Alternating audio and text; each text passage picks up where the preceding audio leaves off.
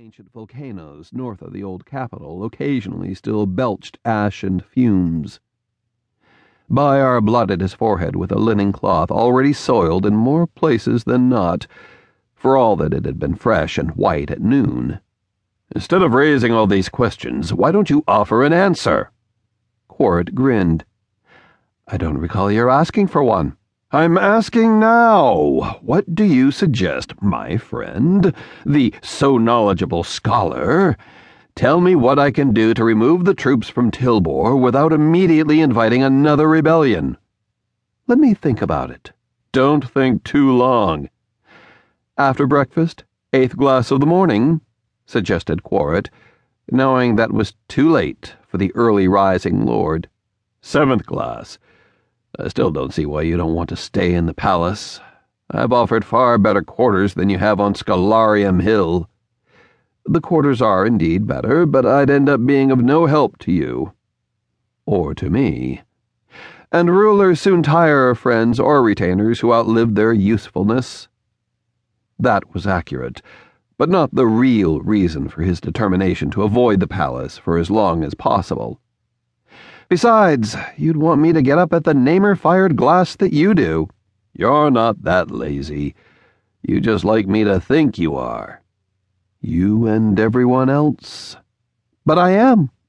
I don't work the way you do. I'm just an itinerant scholar, fortunate enough to have schooled some with the Lord of Telaryn. Bah!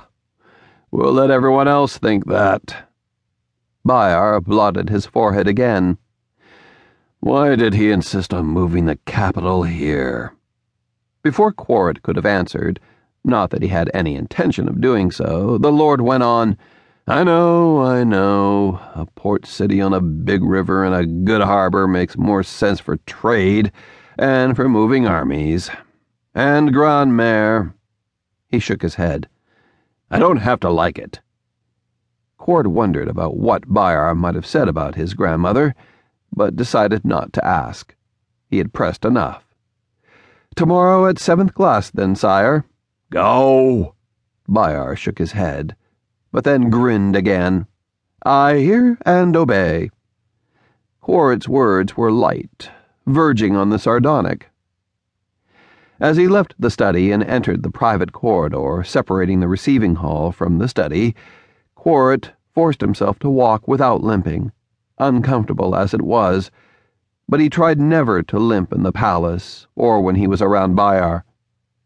He glanced into the large chamber on the third level, the highest one in the palace, where, when necessary, Bhayar sat on the gilded throne that had been brought from Extala by his sire sixteen years before and received visitors or handed down formal pronouncements or sentences. Even the wide windows didn't help much in keeping the chamber cool in the height of summer. Quaeryt made his way to the west end of the private corridor, where the palace guard unlocked the iron grill door, allowing the scholar to make his way down the windowless and stifling staircase, past the grill door on the second level to the main level grill door. Another guard unlocked that door as well. Quaeryt stepped carefully along the shaded and colonnaded walk that bordered the west end of the palace gardens, taking his time so that he could enjoy the cooler air created by the fountains. His enjoyment was always tempered by the knowledge that oxen, and sometimes prisoners, turned the capstan like pumps that lifted the water to the reservoirs on the uppermost level at the rear of the palace. He was careful not to look into the gardens. After passing the guard at the top of the side steps, he walked down to the gate, used by favorite vendors and visitors to the palace. Good day, scholar, offered the taller soldier of the two at the gate in accented Bovarian. The same to you. I don't envy you in this heat. Some of the mist from the gardens drifts down here.